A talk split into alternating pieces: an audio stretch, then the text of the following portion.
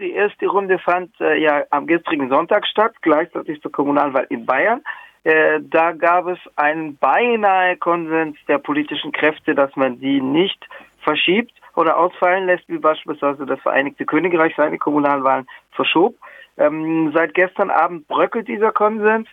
Marine Le Pen, sicherlich auch aus Profilierungsgründen, hat als erste angeregt, neben dem Vorsitzenden der Grünen, Yannick Jadot, äh, die beiden, die normalerweise selten politisch sich einig sind, regten also beide an, mh, dass äh, die zweite Runde verschoben wird, was verfassungsrechtliche Fragen aufwirft, nämlich unter anderem die, ob man dann die Ergebnisse der ersten Runde gelten lassen kann.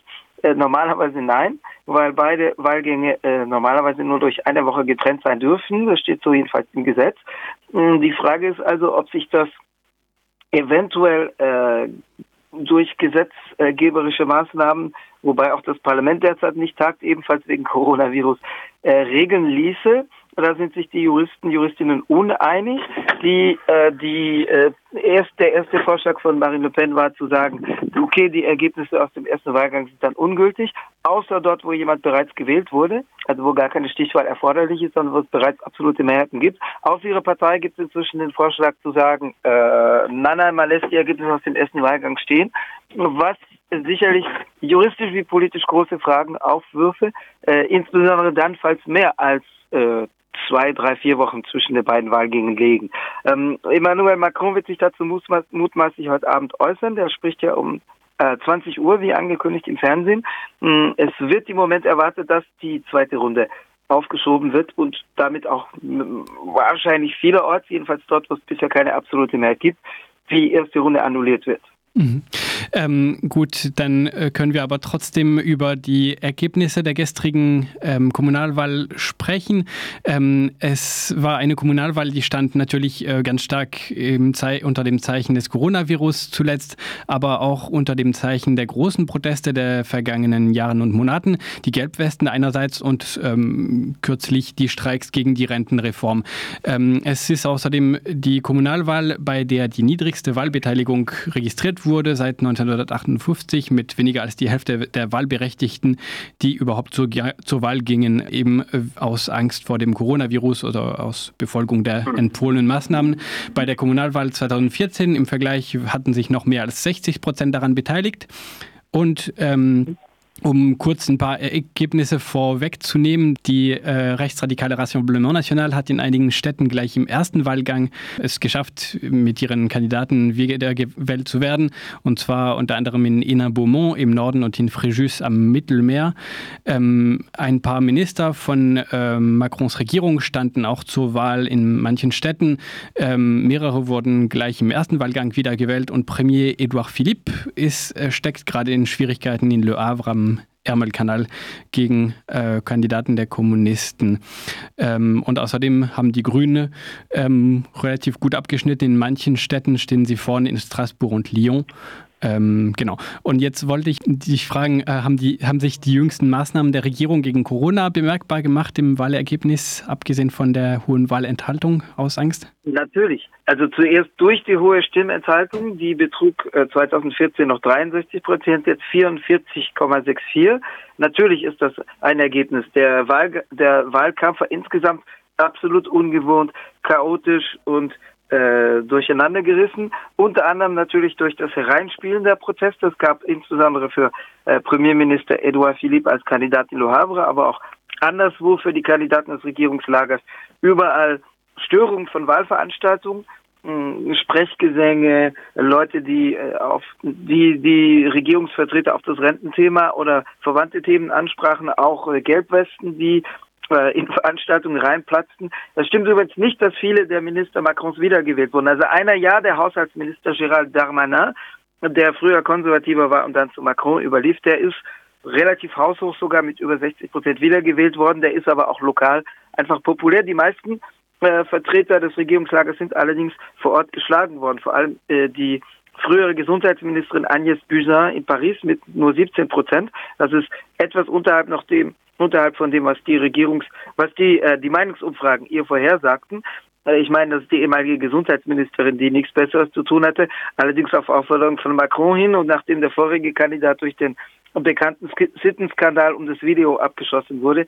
Die hatte aber trotzdem nichts Besseres zu tun, als, amtier als, als amtierende Gesundheitsministerin mitten in der Corona-Krise äh, aus dem Ministerium abzutreten und sich als Kommunalwahlkandidatin, äh, Spitzenkandidatin aufstellen zu lassen. Das wurde entsprechend sanktioniert in einer Stadt, die soziologisch durchaus dem linksliberal bis wirtschaftsliberalen Lager, also auch der Macron-Partei, aufgeschlossen wäre.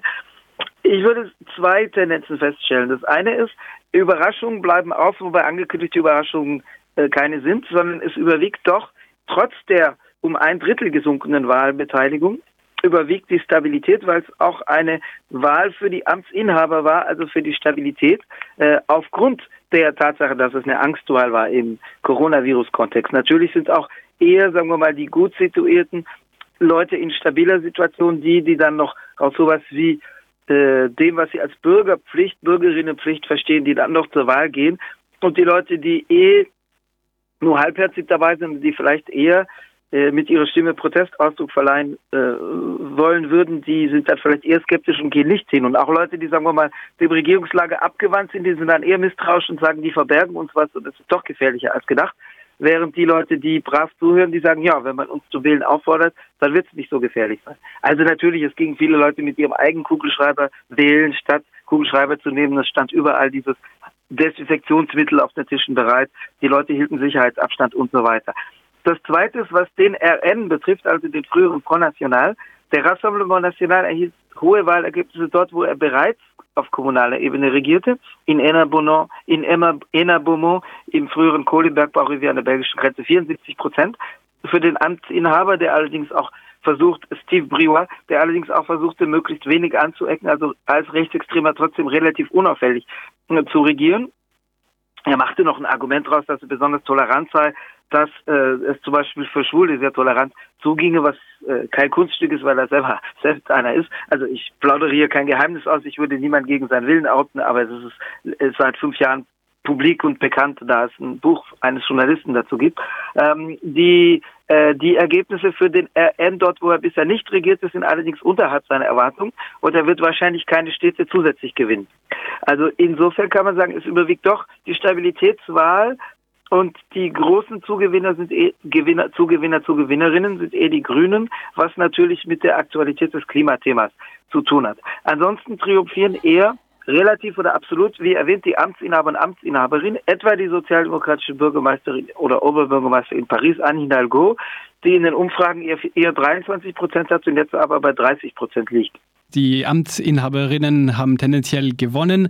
2014 hatten tendenziell ähm, die meisten Städten oder Großstädte waren in die Hand von ähm, Mitte rechts bis rechten, also bis konservativen Parteien ähm, gefallen. Das heißt, es bleibt auch weiterhin so, trotz einiger Zugewinne für die Grünen. Die beiden Parteien, die sich stabilisieren, sind die Sozialdemokratie, obwohl die auf nationaler Ebene im Keller ist. Also die alte Sozialdemokratie, die frühere Regierungs Sozialdemokratie François Hollande, nicht die neue Sozialdemokratie von Jean-Luc Mélenchon, die aber auch keine großen Schnitte macht, äh, die letztere, und die, die Konservativen. Wobei die, die Konservativen auch unter ihren Erwartungen abschneiden, weil sie äh, sagt, die, die sich dachten, dass sie vom allgemeinen Klima profitieren. Die bleiben stabil dort, wo sie amtieren, äh, gewinnen aber auch nicht so dazu, wie sie, wie sie sich das erhofften, weil die beiden als als in Anführungszeichen Parteien, also die beiden etablierten Großparteien Sozialdemokratie und Konservative dachten natürlich beide, das Vakuum zu füllen. Das dadurch entsteht, dass die Retortenpartei von Emmanuel Macron, LREM, auf lokaler Ebene nicht viel zu melden haben wird. Erstens, weil die Partei unpopulär ist und den Wind gegen sich hat etwa wegen der sogenannten Reformen und zweitens, weil es eben auch eine Retortenpartei ohne lokalen Aufbau ist.